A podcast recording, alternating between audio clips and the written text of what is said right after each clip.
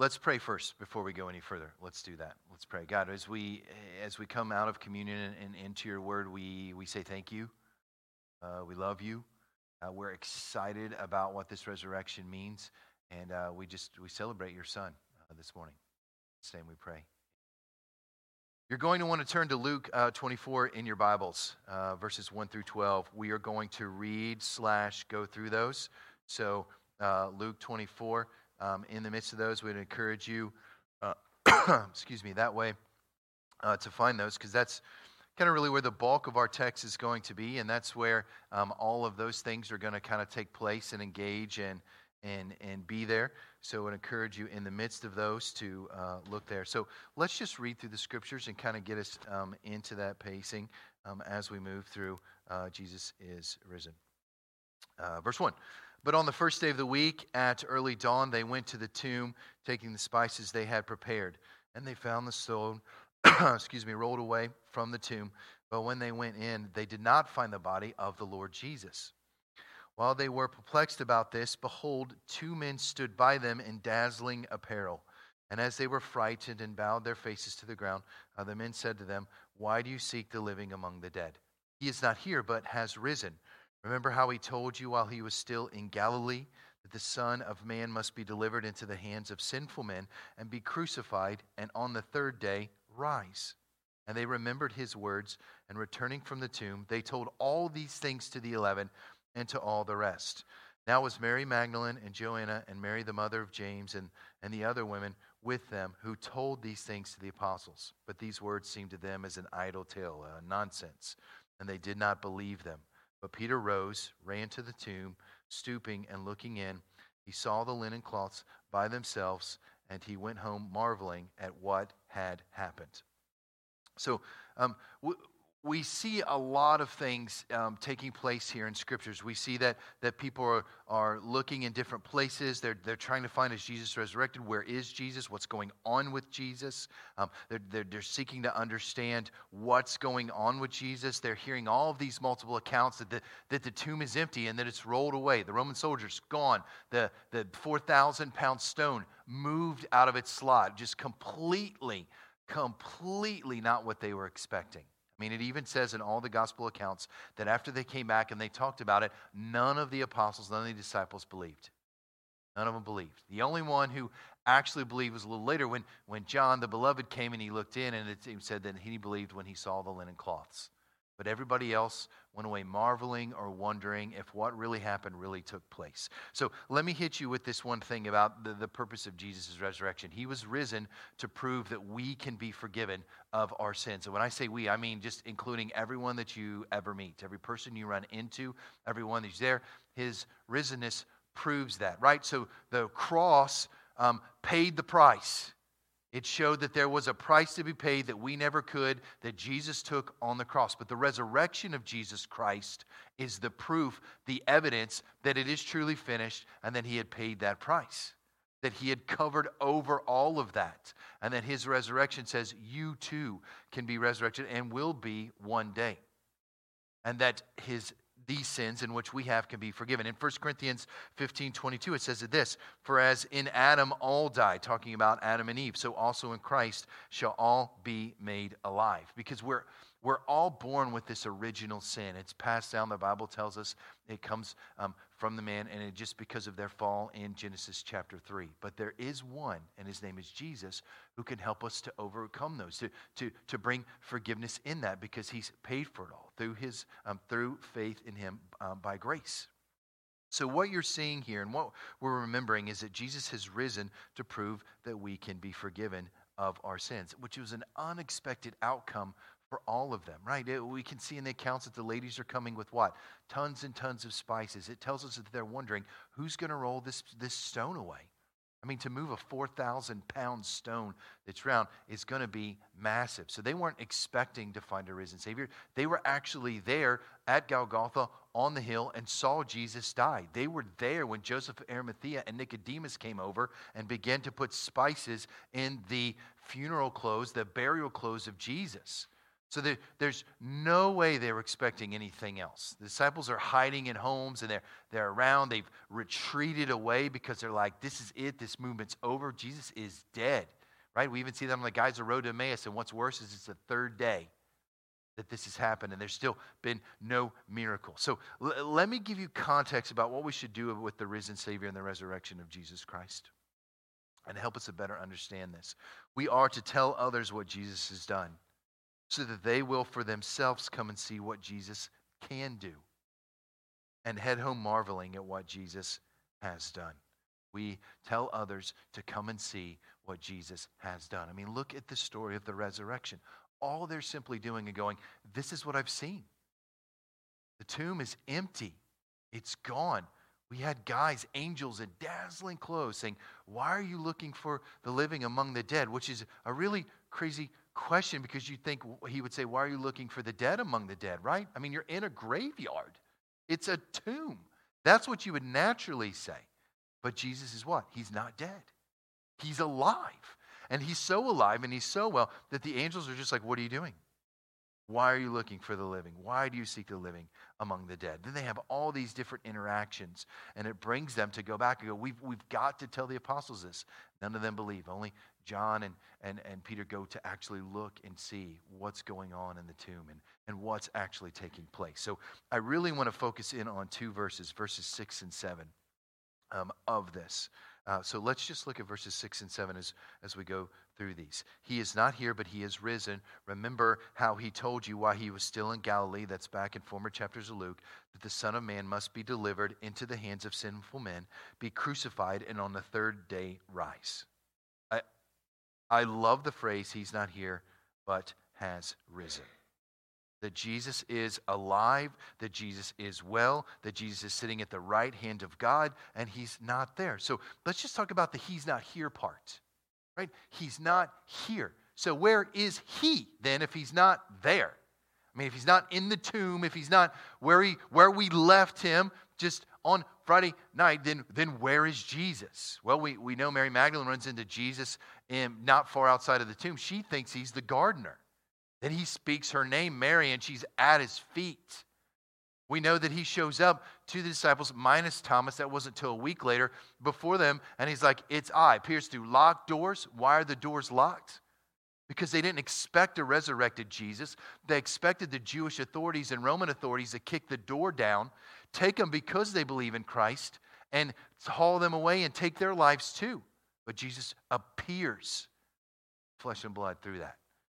They can see his hair, they can they can they can touch his body, they can they can see the wounds, they know that it's Jesus. So where's Jesus? Everywhere else but the tomb. He's appearing to people, he's going all over the place. I mean, he's just showing himself and revealing in accordance with God's will to all of these things that are taking place.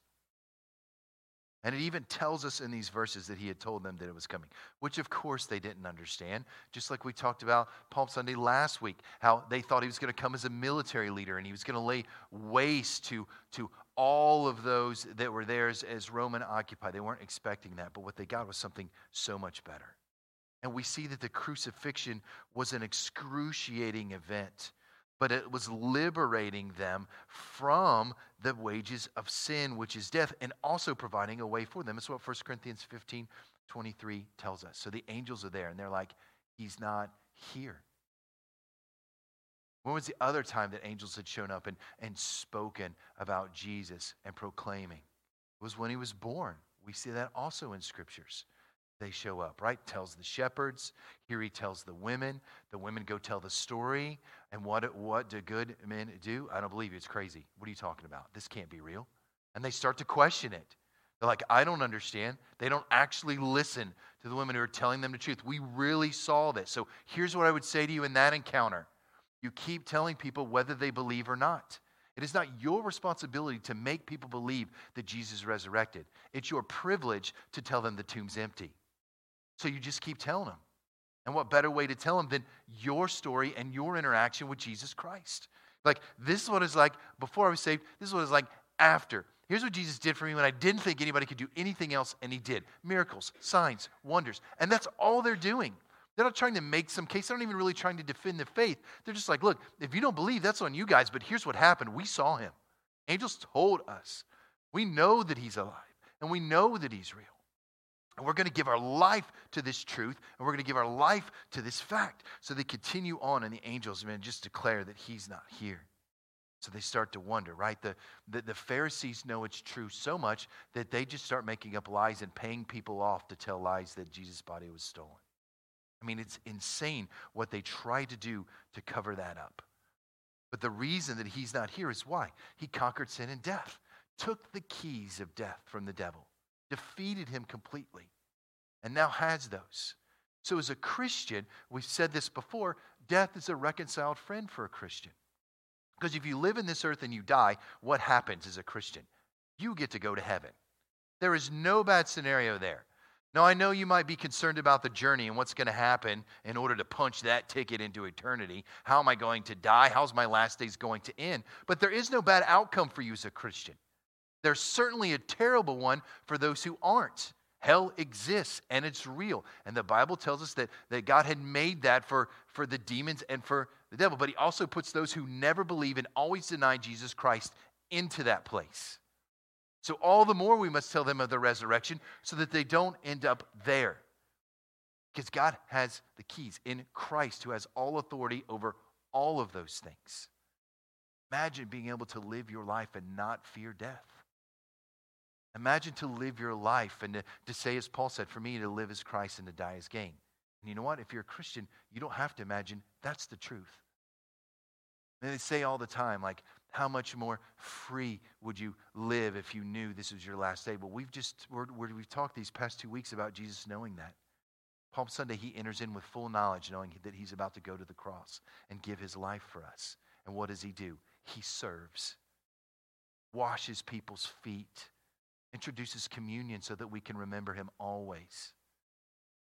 He, he shows them the model to believe and to send out and to go that way. And even though everyone abandons him, even though they all scatter, even though Peter, one of the closest three, denies him three times, even though Judas takes his own life because he's so overcome with grief, Jesus still serves in his last days all the way out. Now, isn't that interesting? Most of us, when we think about how would we live our last days, we think about all the things we would eat and don't have to worry about getting weight and don't have to worry about this, we do that.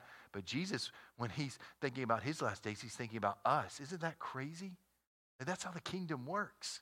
That's what a resurrected Savior says. Once you know that you're going and returning to heaven, you, you can more easily live for others. You're not so entangled by the trappings of this world, no matter how good or bad they may be. But the, the difference between that is what? Salvation. If we know the, je- the death of Jesus paid for the wages of sin and death, then we also know the resurrection of Jesus proved that he paid the price we can never pay for ourselves. Romans ten, nine to ten, I say it a lot because I want to sort of osmosisly just put that in your soul. That if you confess with your mouth that Jesus is Lord and believe in your heart that God raised him from the dead, then you shall be saved. What does that tell us? You must believe Jesus is Lord, and you must believe he was raised from the dead in order to be saved. So I tell you that so that you'll know that, so that you can grip onto that as a way of salvation, but also so that you might find yourself in the power of the resurrection. We do it all the time when we baptize people. You are dead to sin. Hold them under the water. Their eyes get real big because they're wondering why they're down there so long. Then we pull them up out of the water and say what? Alive in Christ. And you can talk to anyone who's been baptized to express their, their already inner faith in Jesus Christ. And that is their experience, that as they went in, they come out joyous. I never have to coach people that way. I never have to encourage them that way. They just immediately hug me, and they're just immediately excited. Or they'll spaz out in celebration because I was buried in Christ, but what? Yeah, Friday came, but Sunday's here. Boom, I'm resurrected. So now my eternity's set, sealed, and secured, so whom else do I have feared? Yes, other things can take my life. Yes, other things can, can cause me to suffer, and it might be difficult on the days ahead, but still nothing can take my soul because God's got it. What can separate us from the love of Christ? Nothing, no height, no depth, no thing can. So he tells us in this resurrection, and they're beginning to understand, why should we be so emboldened in our faith at the truth of the resurrection? Is because it gives us courage to live for Christ because our sins are forgiven. Sins are forgiven. Right now, my, my kids are so happy at the warm weather. Because in the cold winter time, I'm like, we need socks, we need boots, we need jackets, we need all these things that encumber play. They're like, Dad, it's hard to run and climb and play when we're like marshmallow people outside. And I was like, I don't want you to get sick. You will be that way. They're bouncing off trees and falling over and all this stuff. But man, as the weather gets warmer and they're like, what? We don't need coats anymore? We can just wear our regular shoes and it's fine and we can go out and play. They are born again kids, man. They're like, yes! And they're just running around like crazy. They're rolling in dirt, maybe eating it. I don't know. It's just so much fun and just unadulterated joy. And I look at that and I go, man, that is what God desires for me when I remember my salvation and the resurrected Jesus. That I am just free. I'm free. And when death comes for me, I will look longingly at Christ who receives my spirit and lovingly. So whether I'm called home or caught up in the rapture, I will be so joyous. What I tell you guys, I'm going to be flying over to you on the way up, high five, and like, we made it, yeah, because he's resurrected and it's the truth, it's the promise. And they're trying to understand this. We're on the other side of resurrected history. But look, when you go to the tomb, he's not there. And you know what else is crazy? You can go now literally to the two traditional sites of where Jesus was buried. You could go and see he's not there. In either of those two, depending on which history tradition you follow. But that tomb's empty. And you know what? It's going to be empty forever. He's never going to be in there. They're never going to secretly discover the bones of Jesus. They're never going to find the remnants of his of his of his um, skull or something like that, because he's been resurrected into the new body and he sits at the right hand of God, alive and well. So when you read the words that he's not here, then you can just know that it is it is it is proof. It is proof that we can find forgiveness for our sins. And you can take off the coat that weighs you down so much and run freely in the joy of life that exists. Is it always going to be easy and awesome? No. Sometimes when my kids are playing, they just get overheated and they've got to stop, they've got to rest, they've got to drink, they've got to refuel. And then what? They're right back at it again as if they've learned nothing. And they just go and they run and they run. They don't fall asleep, they pass out. That's how it works. I mean, imagine living your life so spiritually fueled that way that you're just like, I am just, just going to continue to burn and burn and burn and burn and burn and burn and burn calories for Christ because he's resurrected, because the tomb's empty, because he's forgiven me of my sins. Even death can't be used against me because if I die and go to heaven, I'm not going to be super bummed about that. I'm going to be really excited, longing to see all those who would come before me that believed in Christ. So it encourage you in that. So that first phrase, that he's not here, don't forget that the tomb is empty. And then the second part of that in, in verse um, six, where it talks about that, uh, but he is risen. He is risen. Man, you just, you have to to, to praise him. You you know when, uh, well, I won't say that. That's a rabbit trail, and that would take me so far off, and you guys would be like, what's happening? But when we talk about him being risen, um, the reason that they were astonished, they were perplexed, they were frightened, they were concerned when they came to the tomb is they hadn't first realized that Christ was the first fruit of the resurrection. They hadn't quite realized that he was the one who was coming and that those who belonged to Christ would also be resurrected that way too. They expected to find a dead Jesus, but instead there was a risen Savior waiting for them. Like Palm Sunday, they didn't get what they expected. They got what they needed. They expected to find him still there, needing to be stuffed with spices in his burial clothes so that he would he, that aroma and that stink wouldn't last longer, but he didn't see any decay in the tomb because he was resurrected. So they were like, what is going on here? Why is this taking? And then they start understanding that this is a Messiah that conquered sin and death. I don't know, I was, I was talking to some people at church, maybe, maybe it would also be appropriate to not only wear crosses, but also to wear like little tombs. Right, little empty tombs with the thing rolled away. Ooh, or like people that love lockets, you just roll the locket away and the stone away, and inside's a picture of Jesus. I mean, I, just things that would communicate and express the importance that the tomb is empty. Christ doesn't want us to live like he's still on the cross.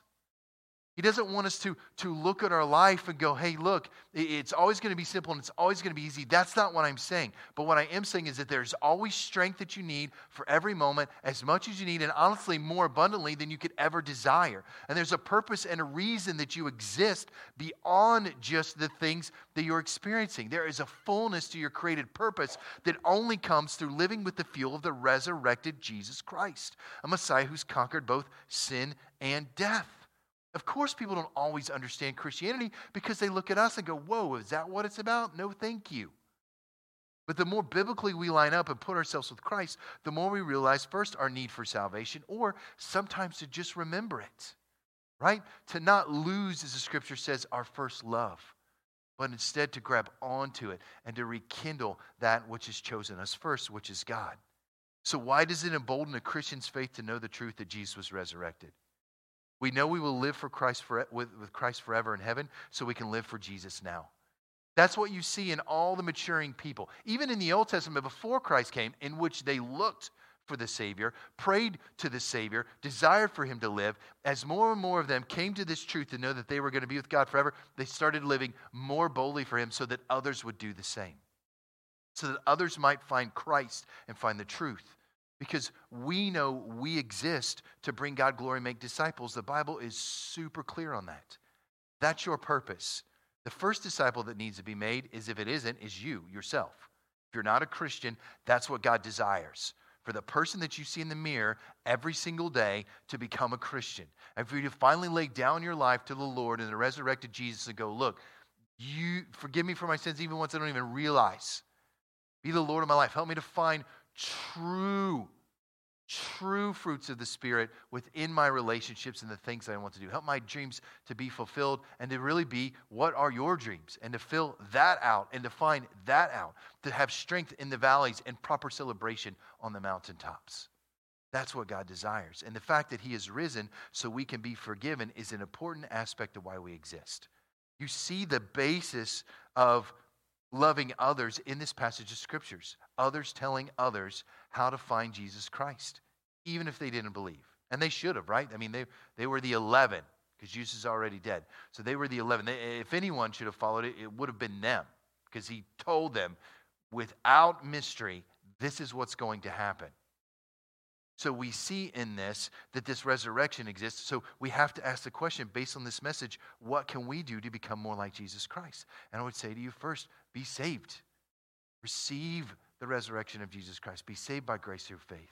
But let's talk about our worship for a second, and how we worship the Lord and how we engage in who He is. First of all, for how you worship in your devotional time or others, remember Jesus is alive and well and seated at the right hand of God. Reflect often on the spiritual fuel that Jesus is risen so we can all be forgiven. He's alive and well. People are going to want to tell you other things, that He didn't exist, that He didn't really die. There's all kinds of, of, of theories that are just crazy made-up stuff on it. Well, actually, it takes more faith to believe that Jesus isn't the Messiah than it does to believe that He is. I mean, that's the truth.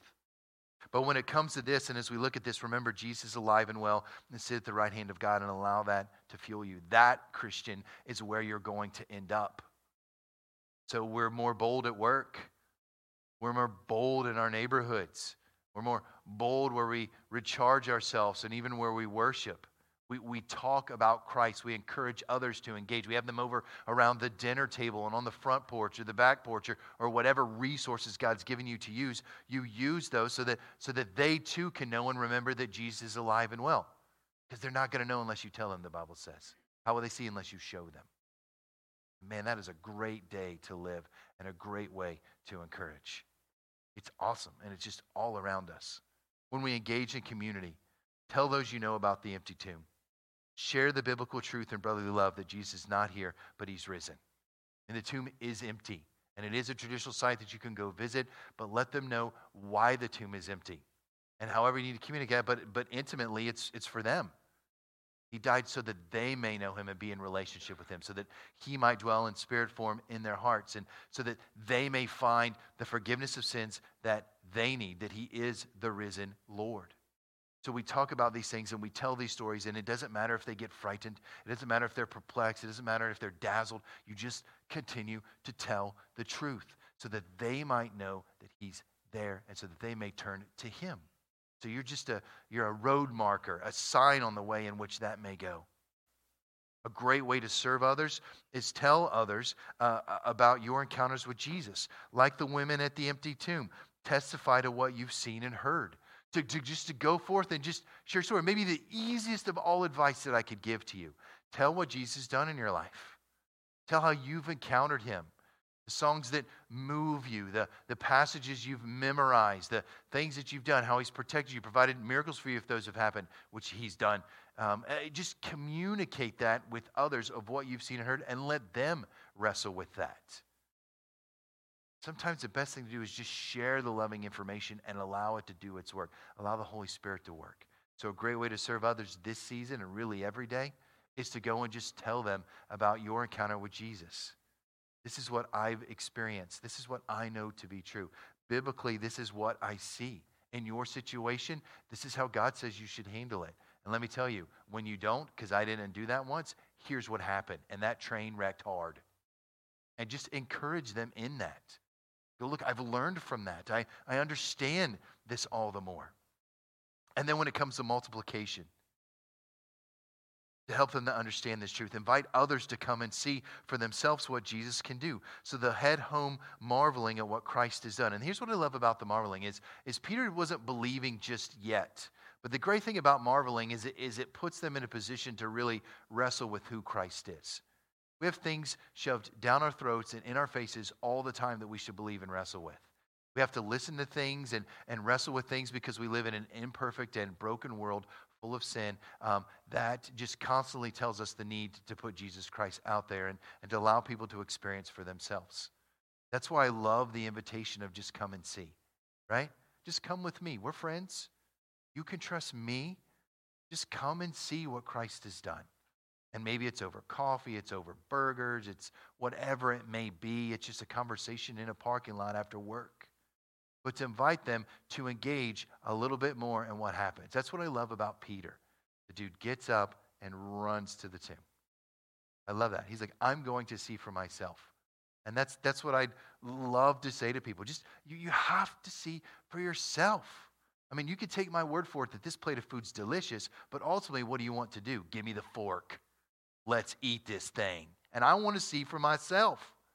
And it is the best way to encourage others so that they go away marveling. And if they go away marveling, go, man, that's crazy stuff, it doesn't matter.